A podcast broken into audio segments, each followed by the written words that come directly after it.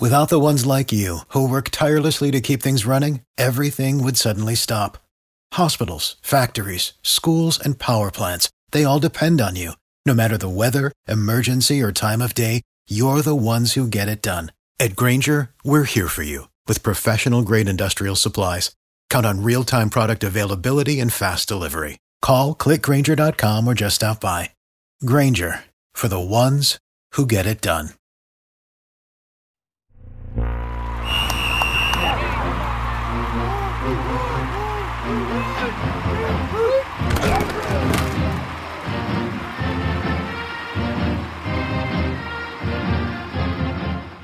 Welcome back to the Bleav in Vanderbilt Football Podcast on the Bleav Podcast Network, presented by BetOnline.ag. Once again, in the Music City, I'm your host, Matt Perkins, joined as always by Commodore Legend NFL veteran Ryan Seymour. Ryan, how are we doing today? Matt, I'm doing good, man. We were having a little chit chat before we got on the show today. I think you and I are both in one of those moods today where we're not going to hold back. We're we're we're pissed off about the mask mandate at the uh, Memorial Gym like obviously people are getting the vaccines people are trying to get life back to normal but here we are asking to put the, the muzzle back on to get into the dang basketball arena i mean we're, we're not happy I'll know, be at the, I'll, I'll, I'll, be at the basketball game tonight. You know, like I said, like I have season tickets to all the Vandy sports. I got season tickets to football. I got season tickets to basketball. I got season tickets to baseball. Love going to Vandy sports. You know, it, it, it's one of my favorite things to do in Nashville. Okay, I, I'm I'm I'm gonna stay out of that right now. Focus on the football. Focus on the field. We had a bye week this past week, which I think we all needed. We took a bye week on the podcast after the Missouri game. So, as most of you guys know, we're presented by BetOnline.ag, and it's better than ever. A new web interface for the start of basketball season, and more props, odds, and lines than ever before. BetOnline remains your number one spot for all the basketball and football action this season. So head on over to the new updated desktop or mobile website to sign up today to receive your 50% welcome bonus on your first deposit. Just use our promo code BLEAV50, that's B L E A V 50 to receive your bonus. From basketball, football, baseball postseason, NHL boxing, and UFC, right to your favorite Vegas casino games, don't wait to take advantage of all the amazing offers available for the 2021 season. Bet online is the fastest and easiest way to bet all your favorite sports. Bet online, where the game starts. We've got three weeks left in the season, Ryan. And we've got Kentucky this weekend and then two away games at Ole Miss and at Tennessee. So let's look back. They've they've lost their last four games, obviously, which means you know they now sit 0 and 5 in conference, and Kentucky, Ole Miss, and Tennessee are all going to be difficult to beat. But I guess where do you want to start, Ryan? Do you want to start looking back on Mizzou before we t- before we move forward and talk about what we want to see for the next uh, for, for the remaining three weeks of the season? Yeah, I guess we can touch on Missouri a little bit because I, I think yeah, I think my uh, my expectations or what I'm hopeful for going into these next three games is, is cleaning up a lot of the subjects that I'm going to touch on here, and that is, you know, you mentioned we got three tough opponents. Do I am I realistic about are we going to win those next three games? I'll, I'll be realistic, and I would say our chances are probably slim. I'm not saying it's impossible, but um, pretty, pretty slim. I would say all three of these all three of these programs are are playing pretty uh, pretty good football right so now. So according to uh, ESPN's uh, matchup predictor using their FPI, uh, we have a 6.4% chance of beating Kentucky, a 1.6% chance of beating Ole Miss, Miss. and a 2.3% chance of beating Tennessee. So, yeah. Um, yeah. Not feeling okay, super never hot. mind. It's it's freaking slim, dude. okay, well let's let's talk about Missouri a little bit. I'm going to start off with the fake field goal. What the? Fr- I'm just going to come right out the gate. I, I have I, no I idea. Okay, I have so no idea. Field goal. It, it's fourth and seven. There's 22 seconds left in the game. The ball is on the 35. Okay. Um, the ball is in the left hash no timeouts. Let's let's remember no timeouts. Okay, so and it's also a design run. So if you watch the play develop, the the the, the long snapper flips it back to the kicker, who then kind of runs out to the right, and the tight end is supposed to block the end. It's a design run on fourth and seven with no timeouts. I, I mean, I, I again, I kept reading back and forth. I kept looking at all the facts here. I'm like, okay, what's the, what what what what hash mark are they on here? The left hash mark. Okay, like how is he going to get all the way out of bounds on this? He's got a long ways on the left hash. Okay, what is the time left? There's 22 seconds left. Okay, if they even get the first down, how are they going to get the offense on the field in time to even get a playoff? Because you have to remember the field goal units out there. You know, it's fourth and seven. They're running it. Why would they? Why wouldn't they pass this as a design run? I'm like, no timeouts. What the what the frick are they thinking? You know, what are they doing? You know, I mean, I, I, I what what's what's your take on it, Matt? I mean, I'm like, what the? I just I just don't understand. Like, what what what makes you think? You know, what makes them think that this was this was a good idea? I have no clue because that's also effectively like at least a seven point swing because Mizzou gets the touchdown with the last 15 seconds left on the hail mary to end and and the right. first half. And then right? there's that. And there's that so, side of it too. But on, on top of that, it's like okay, you're you're leading, right? It's 14 to what is it? 14 to 10 at that point. It's 14 to 10 at that point. It's you know what? Just either kick the field goal or I don't know. A just try to kick the field goal. Just like kick the field goal, go up by a touchdown heading into halftime. Or if you're if you're if you're if you really want to go for it, just run a damn offensive play. Like what that that was that was junk. It was absolute junk as as far as far as a play call.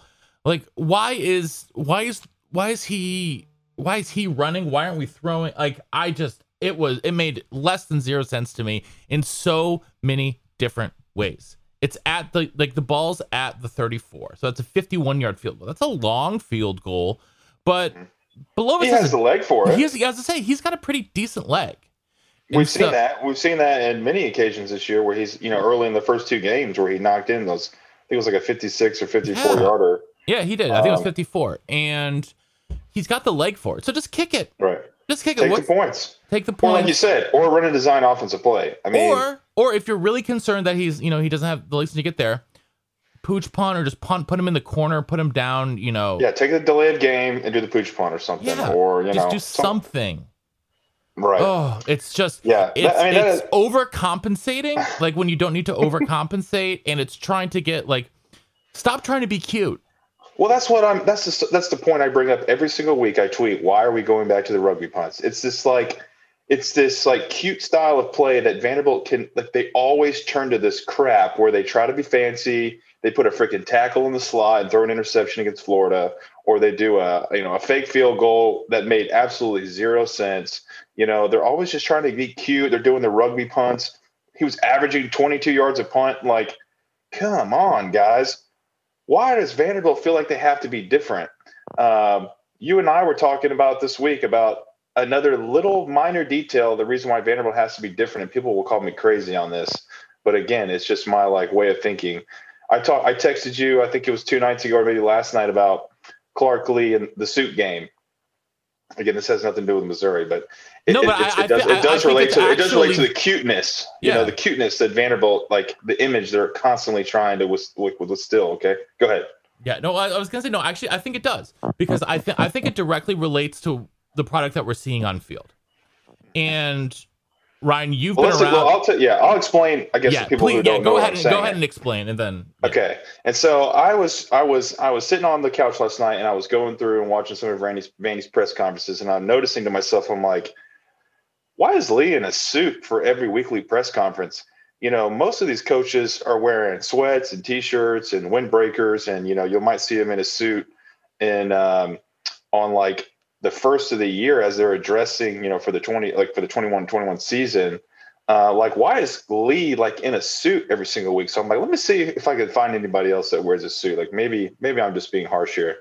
I looked up every SEC coach and I could not find a single coach that does a weekly press conference in a suit. Now I found a few, I found a few episodes on YouTube of guys wearing suits like for the first of the year, like media days, things like that but not during a weekly press conference. The only time Lea's not in a suit is when it's the post game, is when he's usually in his like windbreakers and gear that he wore on the field for the game that day.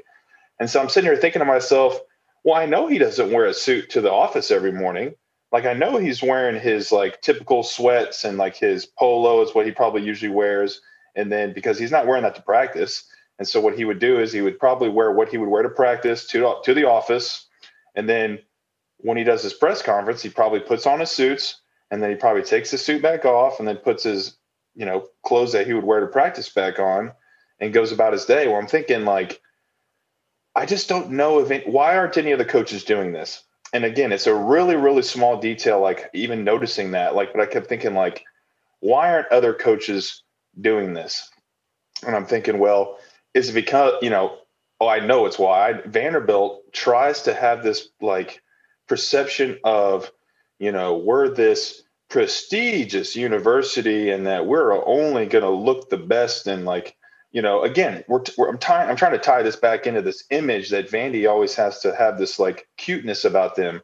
Like why do we have to be different? And then i started getting pissed off about it. I'm thinking all right it takes him 10 minutes to get ready for the press conference. It takes him 10 minutes to get undressed and put his clothes back on. That's 20 minutes a week. That's five you know that's you know however many games. We got 12 games. That's I don't know the math off the top of my head, but I'm sitting there thinking that's time taken away from when he could have been in a meeting, time taken away from game prep.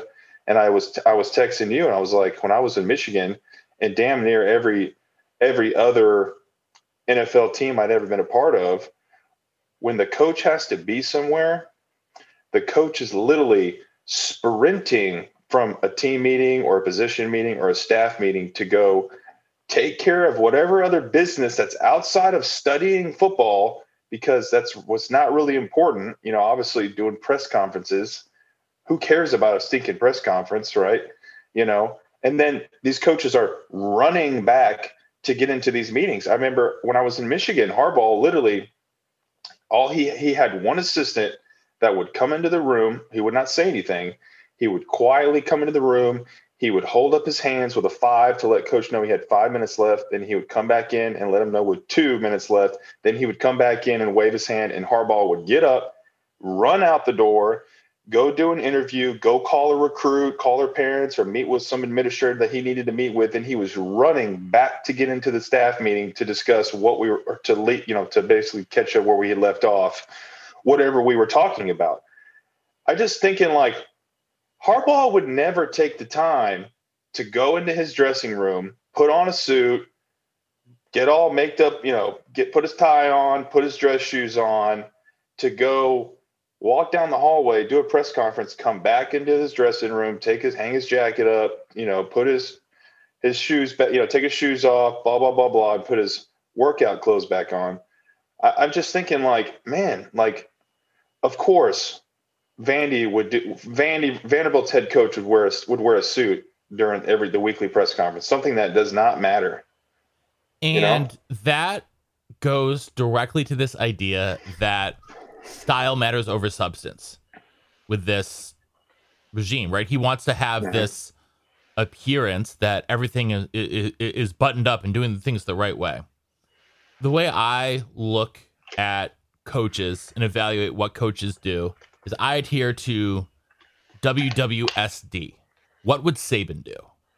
And if Nick yes. Saban wouldn't do it, you know, probably not exactly the right way to go about things. I'm not saying he's perfect, but he is. Well, yeah, I was. I was saying, he, why, he, does, why does Saban and Belichick look like absolute shit every time they do a press conference, man?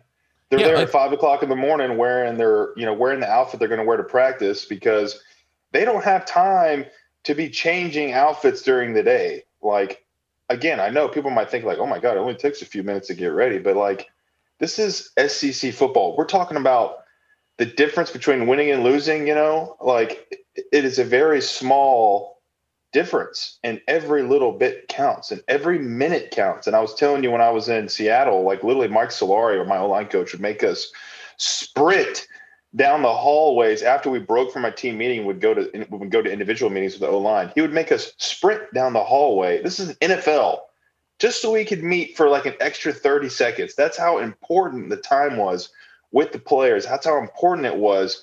Anytime we were in that building meeting about an opponent or you know breaking down film, whatever it was, just so we can have an extra 30 seconds. We're like, are you doing? Do we have to run to this meeting? He would come in. All right, man. Hey, he, he had like an assistant, not like a GA in college. He had like an assistant. He'd be like, "Hey, Danny, let's get it up. Let's go. Let's get it up. Get it up. Get it up. Come on, come on, come on. Get it up. Get it up." And then we'd be boom. We'd go right into meetings. Yeah, it shows that you know time is probably the most valuable commodity you have as a coach, mm-hmm. and that's wasting twenty minutes for every press conference. Right. If not more. Yeah. Yeah, I don't know. Again, not a, not a maybe not it's, a huge deal to people, but no, but, but to me, it is that. so indicative of the larger state of play. Like you know, it was one of the things I text back to you. You know, the other school obviously I follow is Wisconsin. Paul Chryst has never showed up to a, uh, you know, a, a press conference and anything besides either you typically a hoodie or just a sweat plain sweatshirt that's drenched in sweat. Half the time he has a lip exactly. in it. Half the time he has a lip in, and he doesn't care because he's just there to answer the questions, be done with that as fast as possible, and then get out so he can get back to coaching. I mean, I think that was like I think that's pretty standard operations for most, you know, head coaches in the power, you know, in SEC or in any Division One football. I think that's kind of standard practice. Again, I couldn't find, I could not find any other press conferences where the head coach was wearing a suit. Not even at like Ivy League schools are they doing that. So, uh, but anyways, man, yeah, it's just it's like this. It's just this weekly, weekly bullshit that we see from Vanderbilt running running trick plays, trying to be different. You know why why why can't we just do the same thing everybody else does? Obviously, it's it's working for Nick Saban and Bill Belichick. So. Other than the fake, other than the fake field goal, let's let's kind of dive back into a little bit about. Yeah, let's get game, back into it. So I, I I want to talk the my biggest positive takeaway from this game was the run game. And you see when Mike Wright is in there at quarterback, he's able to do some things even without, you know, their top two backs in there. You know, Davis has been out for a while now. Um Mike Wright obviously is fantastic in the open field when they get him the ball. And he open field. Open field. Open field. Open field. Yes. And I will say something. Yes. As far as execution wise, now I went back and was watching, you know, some of the tape before we we got on the show today, and I was actually a little disappointed in our run game, believe it or not. Okay. And now it may Tell look like to the well, it may look like to the untrained eye, wow, we made some big we made some big plays, but it's because we it's because Missouri had missed tackles. It's not because we executed. It's not because there was a ten foot hole for Mike to run through literally what the big play that did the draw, I guess he took off. I mean, it's because there was a missed tackle, or anytime there was a big play that hit on the outside for 10 or 15 yards, it was because of a missed tackle. And, and that is, they're, they're running this like run option offense now where basically Mike Wright is useless in the passing game. I'm, I'm sorry to say that, but he, he, hit a, he hit Chris Pierce on a nice connection one play, but Chris obviously went up and made it. He, he's a hell of a ball player.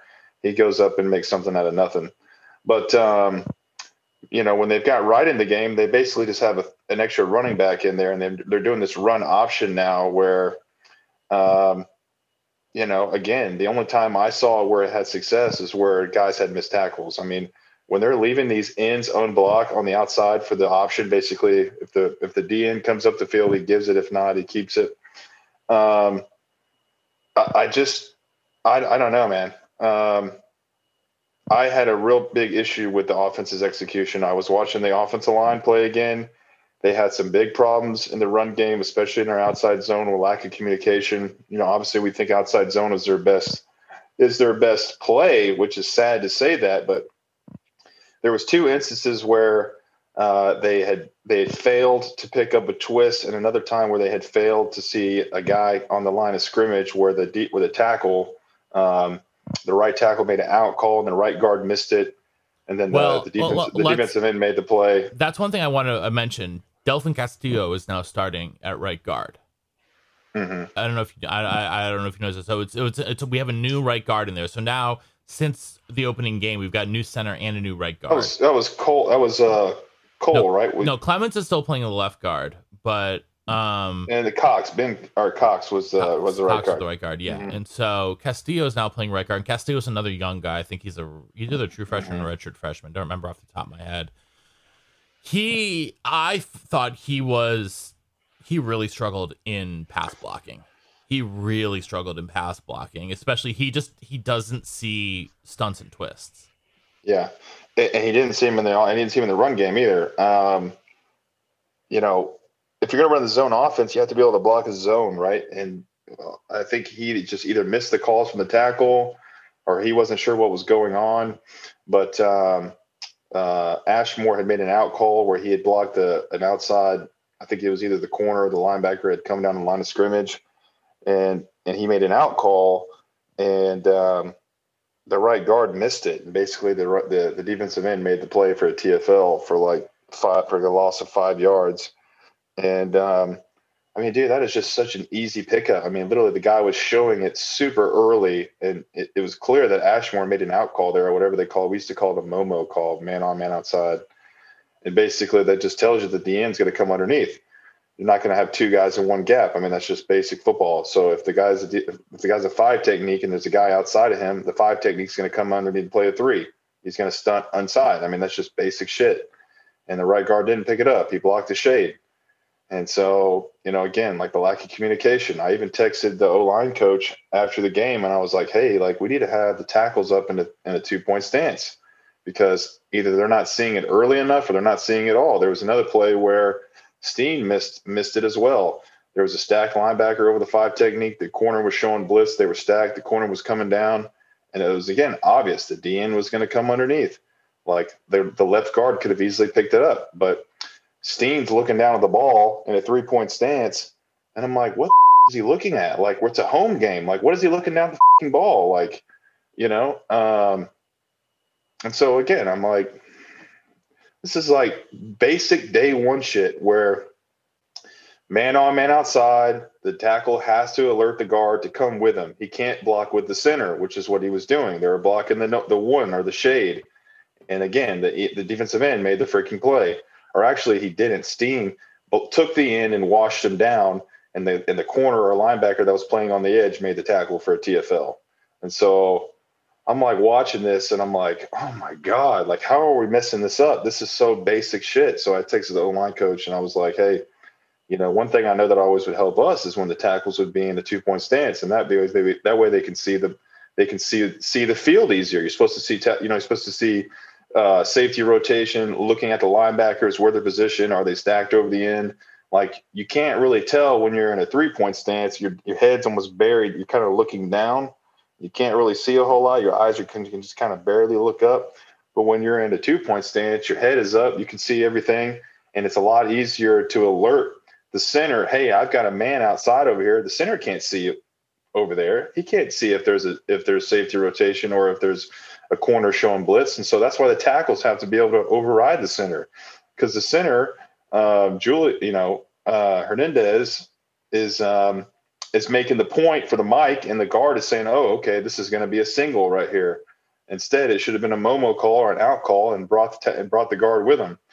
And you know, again, that's me just that's me just kind of technically breaking this offense down and like and like picking up stuff like that. Like I I feel would help that offense uh, but they're just kind of failing to execute. Again, they're just failing to pick up the twist. They're not seeing, you know, they're not seeing basic uh, stunts, you know, where they're not seeing corner blitz or like the guards missing it. It's always like one guy f up, and I think we've talked about this in the past. It's like, all right, whose turn is it to f up, kind of deal, you know.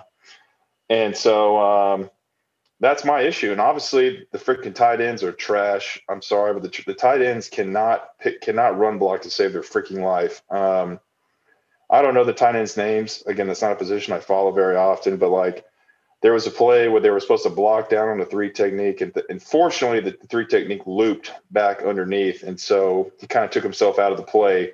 But then the tight end just stood there, like, "Oh, my guy's not here. What what do I do?" I'm like, block someone, man. Come on. Don't just like stand there. He was literally standing there looking around. I'm like, oh my God, if I was in this tight end room meeting, this guy would be getting his ass chewed out. Like, what are we doing?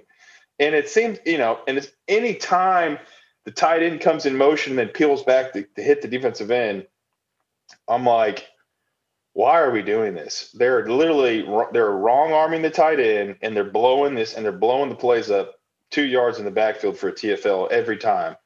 You know, like I said, the only time when guards pull, they're passing color. I saw Bruno. Bruno and I were texting. He was like, "Dude, you never pass color when you're pulling. Like, let, let the next guy pick them up. You don't leave past one to go to one.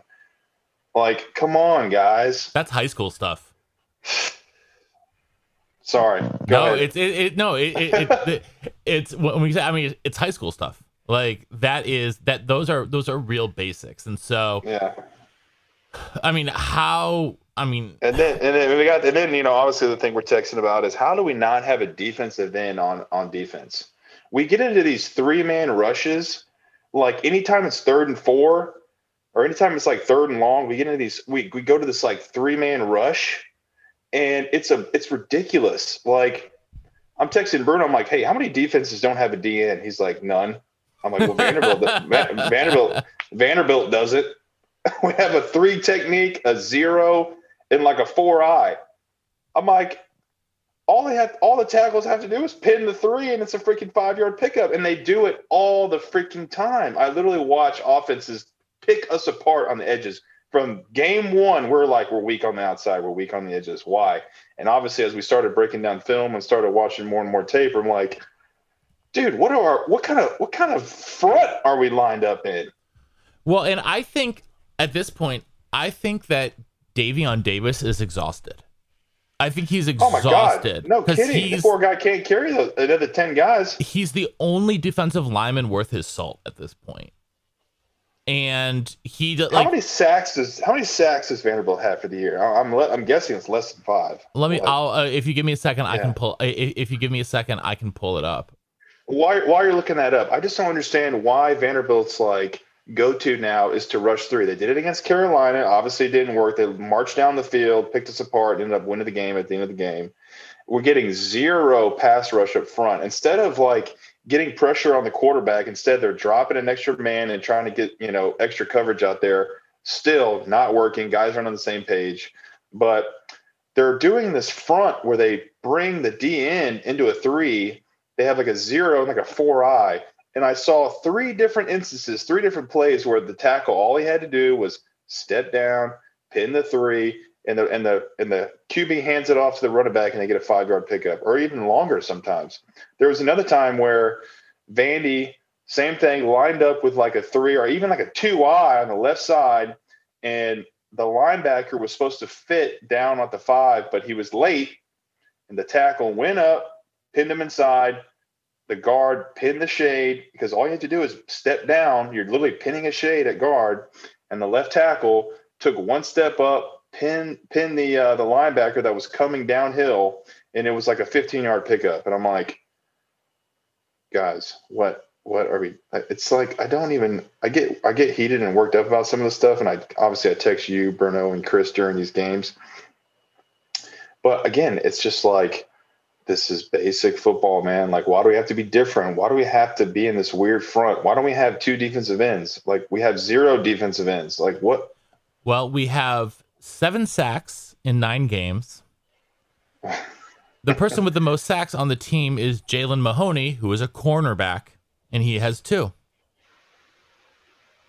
Okay. All righty. okay. So yeah, Jalyn Mahoney, as blitzing off the corner, has two sacks. The rest right. of the team, the rest of the team has five. In nine games, we've got the only other players with sacks are uh, Anthony Orji, linebacker, has one sack. Michael Owusu, linebacker, half a sack. Daevion Davis, talked about him. He has one and a half sacks. Lorenzo Lorenzo Surgers, who is a bit player, has one sack. Braden DeVault Smith, bit player at lineback, has one sack. And that's it. I mean, and that's tough, it. Man. Seven sacks in nine games, and the most sacks you have comes from a cornerback. So is it because we lack talent, or is you know something going on with like Jovan Haye? Like, I mean, obviously, no, you know, I don't. No, I I'm not going to put the blame on Haye because I, the blame has to go to the overall scheme because they're not because the right. way that they're aligning them. I don't think Jovan has the. I, I don't know if he has the authority. Maybe the authority or pull. I was going to say to obviously yeah. maybe run some of the stunts that he wants to run because I know he damn sure wasn't running this front against when he was with the Titans. You no. know, like how man, we're not we're not getting any push up front. We're not getting any sacks because they keep going to this three man rush, and you can't set up your you can't set up picks, you can't set up stunts to get sacks. Like that's how you get sacks. You run stunts to the man side, to the non-sliding side, and you pick apart the guard and the tackle. You get them on different levels. You get the freaking three to pick the tackle, and the end either loops underneath Okay, and the guard is, has his shoulders turned because the because the three is picking off the tackle, or vice versa, right? Mm-hmm. The, the, the, defensive end blows up the guard, okay, and the three wraps around. Yep. Like we're not doing that. Every team in America is doing that, and it works. It works. It works. It works. When you get the guys on different levels, it is impossible to pick up a twist game. Because instead, is, we're rushing three guys, and you can't get a pick. No one's getting picked. It's one guy trying to rush man on man, and it's got t- they're freaking licking their chops. Each guy has got two guys blocking them. Yeah, and on top of that, you know they're not. It's not like they're bringing pressure from the linebacker level either, right? You they're not, and and so when you drop eight guys into coverage, that's nice, but even with eight guys in coverage, you can't cover for eight seconds. That's impossible. No one can cover. Everyone's gonna get. Every team is gonna get people open if they have that long to throw. Yeah. Exactly, man. I mean, when you're not getting any push up front, you know, you're getting like. I mean, to your point, I'm just agreeing with everything you're saying. The quarterback has all day to sit back there and obviously wait for someone to get open because you can't. You know, someone is going to get away from somebody. They're going to come back towards the ball. Basically, you know, you're obviously your DBs are backpedaling, and then all the receiver has to do is take a few steps up and they're wide open, you know? Um, so yeah, I mean, that's really hurting us obviously on defense. Like if we can't get pressure on the quarterback, it's they're just going to pick us apart. And you know, that's in the, that's in the passing game. And then we, same thing in the rushing game, we're in these kind of like odd fronts that you could say where the tackles are literally having a field day. Like if I'm the tackle and I'm like going in a film and they line up in this and I'm like, all I, all the quarterback has to do is make an alert. Like you know, obviously, I'm sure teams are going into the going into the uh, to the games where, hey, when Vanderbilt lines up like this in third and four, we're going to make a blah blah blah call, and we're going to turn it into a run, and we're just going to pick the three. What are they? What are they thinking? you know. I don't know. I, I don't. I don't even know if they are thinking. I don't even know if they are thinking. So let's spin it forward they're not going to win these last three games. We know they're not going to win these last three games. What are you? What would progress look like for you in the last three games? Let's start on the offensive side of the ball. What would progress look like for you? What do you want to see? Well, fortunately, we've we've we we have not uh, had that many penalties as far this this year, right? We're, we're actually been pretty good at uh, eliminating a lot of offensive penalties. So I would say, you know, that's not an area that we need to clean up. Um, you know, from an offense, offensive perspective, I know we're not going to see it, but obviously we would love to have other options than just a run game with Mike Wright. I'm not saying we need another quarterback. I'm just saying that we don't want to see the continuous bailing out every time we get some sort of pressure from Mike Wright to want to peel out and try to turn it into an immediate run instead of trying to stay in the pocket and step up and make something, uh, you know, make something happen here. Um, do I think we're going to see that? I don't think we're going to see that, you know? So that was my, like, that was my first, like, first initial, uh, like concern was is that when Mike Wright's in the game, all we have is is one show. He's a one show pony where he just runs. So um, I wish I would see more. I wish I would see more finesse from him in the pocket, and that's him stepping up and trying to actually connect and make some throws. Uh, from a rushing, you know, from from a rushing standpoint, again, the offensive line needs to get on the same page. You know, I know we have a new right guard in there, and we can't expect him to pick up every single call. I know when it was my freshman year, and I I, I got put in. I think my first start was against Florida. Then I, I mean, I played against Georgia, UT as a freshman. I mean, I know I wasn't in there, you know, listening to what my tackles were saying. I'm literally just thinking, oh my god, I hope I don't get destroyed by the guy in front of me. You know, and, and so but as you get more experience and you become you know become more confident in what you're doing then you can actually think quickly and react quickly rather than you know being nervous nelly out there so i'd like to see better communication from the offensive line again we need to clean things up as far as our zone blocking again we missed i saw we missed three uh, twist pickups from a rushing perspective where we could have we could have passed those off from a right guard and tackle standpoint. The backside's doing fine. Everyone seems to be cutting off the backside three. Steen does a really good job of cutting off that backside three and actually pancaking some guys on the backside, which I really like. But again, front side zone blocking, we got to we got to clean that up. We got to be able to see uh, corner blitz. We got to be able to see the the, the the linebacker rotation if they stacked over the five or if the safety's down. So like, I think hopefully Coach Blazek takes my text messages, you know, and uh, does something with what I told him. Maybe we can get the tackles in a two point stance this week in zone blocking. That way they can see it and hopefully alert quicker.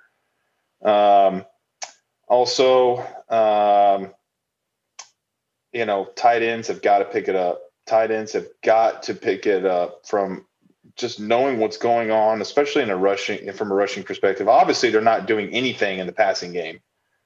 Zero in the passing game. Nothing. So that so if they're if they're going to be even on the field, let's have them at least try to get better in the run game. And um, our tight ends have combined. Be, our, our tight ends have combined for nine catches for 92 yards this season. Okay. That's one um, catch per game from the tight ends. Yeah. Damn. And probably some zero. You know, probably a couple of those were like maybe two in one game. oh yeah, for sure. Gavin Schoenwald has one uh has one touchdown, so yeah, there, there's that. Um, yeah, and was that in this last game? I think it was. I think so. Yeah. I'll go back uh, but anyways, was, but I think it was. But um, God, we got to see yeah. better. We got to see better execution from them in the passing and the running game. They need to spend since they're since they're irrelevant in the in, in passing. They should spend the entire individual periods when you, you kind of break practice down. You have like uh, team stretch, then you usually go in like special teams early, then you go into individual for like the first like six or seven periods. Then you end it with team, and then usually maybe end it like end it end it with like special teams again, like field goal or something. The tight ends need to spend the entire individual with the offensive line, working with the tackles, working on combination blocks, working on, you know, hey, if this three loops out, okay, who do I work to next? Like, oh, I keep going and I take the linebacker that's folding over. Wow, what a concept! Like, you know, um, they need to spend a lot more times working with the tackles. Um, okay, that's that's what I hope to see from the offense. I mean, the receivers, God bless those guys. They're they're they're just out there running routes, man. Those poor bastards. I mean, Chris Pierce is Chris Pierce is my MVP for this team. Dude, I freaking that's well, yeah. I mean, I freaking love Chris because dude's a dude's a playmaker and he's out there. I mean, can you imagine how frustrating, you know, it must be for Chris Pierce out there? The thing that I, you know, how you, you know, one of your favorite phrases is that "I'm this guy, don't lie," right? You know, I go back and I'm looking it. at you these, are what you put on tape. You are what you put. On tape. You know what? Chris Chris Pierce puts 110 percent on tape on every single snap he, if it's if it's a run play, he is run blocking his ass off. You know, and if it's if it's a pass play, even if he knows it's not going to him, he's running and selling his route. And mm-hmm. he is he is for me the MVP by a lot on this team. Yeah, man, I'm with you. I'm absolutely with you. The guy has got got uh, a lot of grit.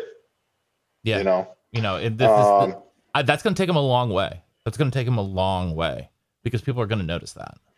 They they absolutely will. He'll get an opportunity. He'll have his pro day. He'll he'll have a shot. Because he's gonna he'll have good measurables up. too. He's gonna have really yeah, good measurables. He'll, he'll get picked up. He'll make it to a training camp. You know, he'll get his time to shine. I mean, hopefully, you know, ho- hopefully his lack of, I guess you could say, like an accurate quarterback doesn't hurt him. You know, trusting that the ball is going to be there. I guess you could say, like, you know, as a as if I'm a receiver and I have an inaccurate quarterback or I don't ever expect the ball and then I go into a uh, a league where it is like ninety percent passing, you know, he has to be able to trust the ball's going to be there. Mm-hmm. You know, so but he, he's going to do good. He, will make it on the next level. But uh, you know, what do we expect? Defense. Defense, yeah. What what do we expect to see in these next three weeks? What, I what do you want to see? Because what I expect is is, right. is more rush three, drop eight, expect, and not do yeah. anything. So what do I want to see? I want to see I, I want to see some some stunts, some twists, and some some just some different concepts on third and medium and third and long, like you've been talking about. I want I, I if I I don't want them to see to lining up with the three guys like you said like a nose, a three, and a four eye, and just try, them trying to bull rush because it's not going to work. Mm-mm. It hasn't worked. No. It's not going to work. I want them. No, we st- don't have any. We don't have any Georgia 380 pound, six foot six D lineman out there that's going to bull rush. And or we don't have, or we don't have that guy who's six five two eighty and runs like a four or five, like a Myles Garrett, right? No. You know, and so I don't know. I, so so I want to see, you know, in the, I, I will talk about Wisconsin. That's why they have to. That's why they have to run twist, Matt. That you just made a good point right there. They do not have those guys. That's why you have to run games because you're not going to just one on one beat these beat these SEC offensive lines. Mm-hmm. You're not going to beat UT or Kentucky's O line one on one. Never. Okay. Well, definitely, oh, definitely not stunts. Kentucky. Have you seen Kentucky's no. offensive line? You They're phenomenal. picks. You have to basically rush. You have to get them set up to the man side. And we call the man side basically that's the side of the offense that is not in the slide protection, which means the center's not coming with them. Okay. We have to get it set up to where we're rushing stunts to the man side in pass game. So where we can either run an ET or a uh, you know or a or a ET or a TE, I guess you could say, um, or even a freaking NT or something where you're getting guys on different levels. We're not seeing that. It's obviously affected us in our in our sacks numbers. I mean, we that's just pitiful. So, what would we like to see? Can we please get four guys rushing the quarterback on third and four, and can we please run some stunts up front to try to get these guys on a different level so we can get some sacks? Like, how hard is that to ask, dude? Uh, apparently harder than we want it to be. No kidding. Apparently man. harder than we want it to be, and just our as a team. Like I said, we have seven sacks. Um, as a we have seven sacks as a team, and uh, that is dead last in the country. Tied with South it's what, Florida. It's, it's what? It's dead last in the country. Oh, I thought I thought you said dead last, but I wasn't sure. No, dead last in yeah, dead last in the country. Seven sacks. Um. Oh my gosh, dude. And how does the whole defensive staff just not get absolutely canned at the end of the year? I mean, I Lea's supposed to be a defensive coach. I mean, again, I keep going back and forth to. Oh my God! Again, I know we're kind of wrapping up here in a little bit, but man, I keep seeing Lea and I keep seeing Mason 2.0. Am Which I is, wrong? No, you're not wrong. It's the they they they. What gets me is like uh, I, am not going to beat a dead horse, but they have the same affect. I know. It drives me oh nuts. My goodness, it drives me yeah. nuts. It just drives me absolutely nuts. I hate like I hate the fact that when I sit in the stands, I have more passion and I have more vitriol, and I seem like I feel like I have more emotion invested than than pretty much every coach on the sideline, and definitely more than Coach Lea. Well, it, it really is upsetting that um, I have this feeling that this coaching staff is just thinking to themselves, okay, if we could just get through year one, okay, and get to year two, right, we'll have more time to work with these players. We'll have more time to kind of develop, you know, the offense and the defense. And um, that to me is what's bullshit. You don't just okay, if we could just get through this year, like that is what everyone on the Twitter keeps saying. It keeps pissing me off. Is like you got to give him time. Give him time, guys. He's only been here ten games or nine games. How can you expect him? He's only been here nine games, and I'm like, you guys are the problem. Like this mentality of, hey, um, we're going to get them next year. It's the same mentality as if I'm a player. Oh, coach, I'll get them next time. And what do I keep saying? You are what you put on tape and you are what you put on film. And that's what drives me up a freaking wall about what we're seeing in 2021. What the f- do you think is going to happen in 2022? Like, you More think you're same. just going to take a magic pill and everything? Oh, oh we're going to change some stuff around next year. It's because we don't have any players. Like, we're seeing lack of basic fundamentals. These guys aren't brain dead. They're Vanderbilt athletes. Their guys are smart. Like you think Vander, you think as a collective unit, like Alabama players are smarter than the collective unit of Vanderbilt players? Are you freaking kidding me? So you're telling me that guys don't know how to, you know, communicate on the offensive line and, and read defenses? You think that you think Vanderbilt knows how to read a defense better than Alabama because they're smarter than them? No, it's just because they're coached a certain way and they're coached to look for things. If you don't know what to look for, or you know you don't practice it, then you're never going to execute it in a game. Nope, not a chance. And so what the hell makes me people think that they're going to get it together next year? I mean, I'm so critical. Again, I was kind of checked out of Lea after like week three. I mean, hell, after even week one, after losing to freaking ETSU, and I'm like, holy shit, guys. I mean, what have we been doing all off season? like, um, and people get mad at me. They're like, "Oh man, what do you expect, Ryan? Like, come on, man, give the guy a chance." I'm like, I, I don't know, man. I expect I, I just, effort. I expect effort, and I, I, you know, you can. Yeah, again, I guess that's kind of why I expect why effort. got, got on the subject. I don't see effort. effort. Yeah, that, that I guess that's effort. why I started talking about is because I was thinking the mentality I feel like the staff has is, oh, we're just going to get to, we're just let's just get to next year and we're going to be better. That is bullshit because you're giving up on these guys. You're giving up on this team. Think if you're a senior, like, oh, well, I was on the staff. I was on Vanderbilt the year that uh, it was a what do keep what do people in the stand not, not the stand what do people in the uh, the press boxes keep saying this is a building year for Vandy who the hell wants to be part of a building year? You want to be part of a winning team. Yeah. That's such a cop out, man. That's such a cop out to say this is hey, th- you know what? We're not going to let any, you know, obviously I, you know, Lea's press conferences every week are, you know, we're to we're to keep our mindset and focus on uh on what we keep saying and that we're going to change our identity, right? We're we're focusing on Vanderbilt's identity. Identity of losing every game? Like, what are you talking about?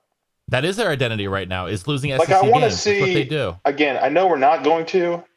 I know we're not going to, but you know, because you're talking about passion, I want to see Lea walk in there and throw a freaking headset. Come in there and throw a freaking table. Get pissed off. I mean, we've been like, saying this since the beginning. Like, Show me that you care. Show me that you yeah. care, because I don't believe that you do. I don't. I don't either. I don't either, man. And uh, this is this is just a, we're, we're broken records, Matt. Yeah. We're broken records every single week, talking about the same exact, you know, same exact shit every week. We're not seeing well, any. We're not seeing any passion. We're seeing the same mistakes. We're not executing. Vanderbilt's making us wear masks to basketball games. well, speaking of that, I, I, I hope Jerry Stackhouse shows a little bit more passion on the sidelines than Coach Lea does. Um, no kidding. But uh, I'm off to the game right now, so we're gonna wrap it up. And even if we are broken record, Ryan, rather be a broken record. I'd rather be a broken record with you because uh, it's always fun to hang out with you, even if we it's just you too, Matt. Even if it is just you too, Matt. I think you at least you listen to my concerns and listen to what I have to say, Matt, every single week. So at least I got. Some, you get to listen to me audience. rant about shit too, so it, it works out. It works out. So you know what? We're we're still gonna end it like we always do. So until next time, anchor down. Anchor down, Matt. Man, have a good have a good time with the game, buddy. Thank you for listening to Bleav. You can show support to your host by subscribing to the show and giving us a five star rating on your preferred platform. Check us out at Bleav.com and search for B L E A V on YouTube.